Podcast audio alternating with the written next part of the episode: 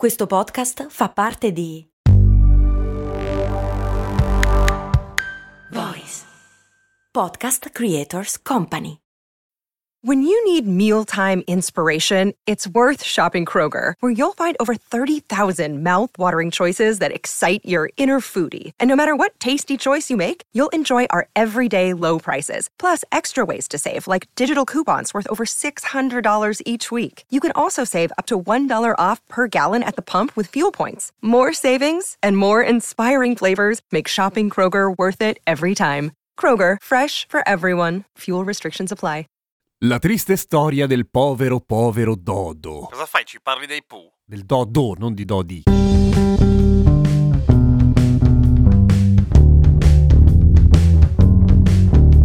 Ciao, sono Giampiero Kester e questa è Cose Molto Umane, il podcast quotidiano che risponde a tutte le curiosità, anche quelle che non sapevi di avere, tipo che cazzo di fine ha fatto il dodo? Allora, lo conoscete il dodo per quanto in realtà ci siano ancora persone che pensano che non sia mai realmente esistito, il povero dodo esisteva e come? Chiedeteglielo. E magari in Italia non siamo tanto abituati, ma in tutte le lande angloparlanti il dodo è considerato un babbo, cioè che si dice stupido come un dodo. Perché? Perché il dodo si è estinto in tempo da record perché era un cretino, così dicevano. In realtà non è poi tanto vero e adesso vediamo. Il dodo abitava solamente nelle Mauritius, che non esistono perché si chiama Mauritius, perché è un'isola sola e non si capisce perché a un certo punto siano diventate plurali. Come si chiamano veramente le Mauritius in italiano? Ahimè sì, si chiama Maurizio. Se sei in confidenza, ma tanto Mauri, ma per pochi.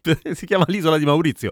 L'hanno chiamata così gli olandesi in onore del principe Maurizio o Maurizio d'Orange per gli amici. Comunque, quest'isola solitaria nell'Oceano Indiano ha non tutte le fortune, diciamo così. Cioè, era bella per carità. È un'isola relativamente nuova, nel senso che a un certo punto, pam, è venuta fuori ed è rimasta un cumulo di roccia disperso nell'Oceano Indiano che ancora non si chiamava così per un casino di tempo, finché a un certo punto, piano piano, qualche seme trasportato dal vento ha iniziato ad arrivare e si è coperta di vegetazione. Che bello! Ma continuava a essere veramente fuori mano per cui non è che ci si arrivava proprio facile facile, gli unici che potevano arrivarci erano gli uccelli e chi ce la fece furono dei colombidi probabilmente, che si trovarono proprio proprio bene, perché sull'isola Maurizio non c'era nessuno che rompesse le palle, non c'erano altri predatori, non c'era praticamente una mazza di niente, solo un casino di frutta e loro. E quindi a un certo punto che cosa succede quando non ti devi sbattere per niente? Che inizi a disabituarti allo sbattimento, per cui gli uccellacci iniziarono a perdere la possibilità di volare iniziando ad avere ali sempre più piccole, sempre più atrofizzate, in compenso iniziarono ad avere becchi più grossi per riuscire a mangiare tutta la buona frutta che trovavano per terra senza necessità di sbattersi e andare a volare per andare a prendersela sugli alberi e tantomeno per scappare da predatori perché predatori proprio non ce n'erano. Per cui questi uccellacci che a un certo punto verranno conosciuti dai portoghesi e verranno nominati dodo che viene dal portoghese dodo o una cosa del genere che vuol dire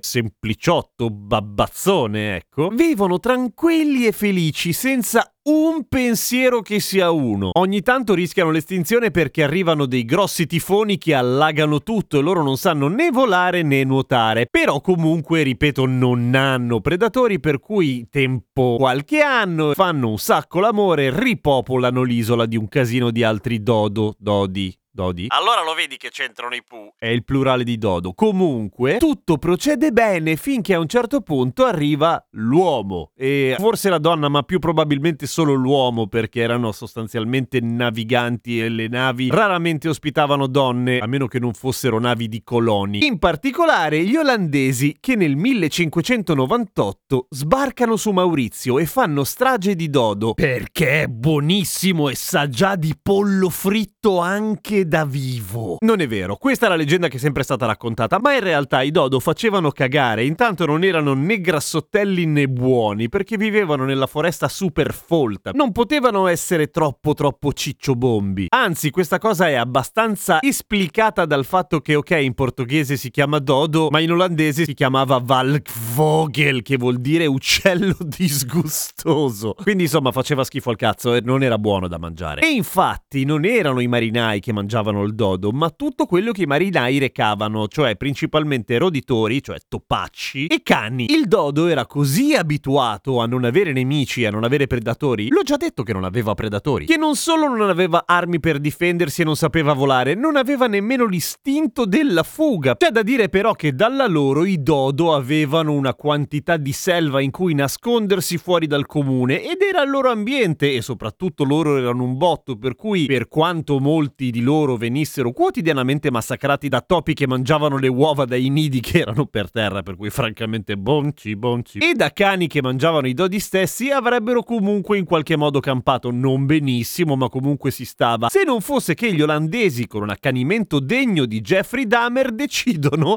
di radere al suolo ogni singola cazzo di pianta dell'isola perché era legno prezioso da vendere. A quel punto i dodo dicono qualcosa tipo: Vabbè, allora andate a fancu. Poveri, poveri dodo. Una serie di pro tip. La cosa curiosa del dodo è che il nome scientifico è Rafus cucullatus. Non ho indagato il vero significato di Rafus cucullatus, ma è uno di quei nomi che se te lo danno capisci che stai per fare una brutta fine, perché oggettivamente è da babbi. Ma la cosa più curiosa ancora è che in italiano ha un nome, si chiama Dronte. Non so perché si chiami Dronte, ma è così che si chiama il dodo in italiano. Dronte. Non puoi dirlo normale, non puoi dire Dronte? No, devi... Dronte. Altra cosa curiosa del Dronte è che come molte altre bestie insulari, cioè evolutasi all'interno di un ambiente isolato come un'isola, cazzo, ha subito il gigantismo insulare. Esistono due modi di cambiare la forma degli animali sulle isole. Il gigantismo insulare o il nanismo insulare. Ci sono alcuni animali grossi che diventano più piccoli e alcuni animali piccoli che diventano più grossi. Come mai? Così, per cambiare un po' le carte in tavola, per rendere le cose più divertenti e un po' meno prevedibili per chi arriva sull'isola e dice cazzo, un elefante nano, una gallina di due metri. Ma tendenzialmente perché gli animali grossi hanno scarsità di cibo e gli animali piccoli, se hanno proliferato su di un'isola, è perché hanno pochi predatori e un casino di cibo. Per cui diventano grossi. E il dodo pesava tipo 30 kg ed era lungo più di mezzo metro. Ma è giusto spezzare per un'ultima volta una lancia in favore del povero dodo, che non era scemo né babbazzo, era semplicemente indifeso, non perché peccasse di eccesso di fiducia nel resto della popolazione mondiale, ma semplicemente perché non aveva bisogno, si era abituato bene a causa della mancanza di sbatti. E questo cosa ci insegna? Qual è la morale della storia del dodo? Nessuna! Perché è scienza, cazzo, è evoluzione e non c'è nessuna morale. A domani con cose molto umane.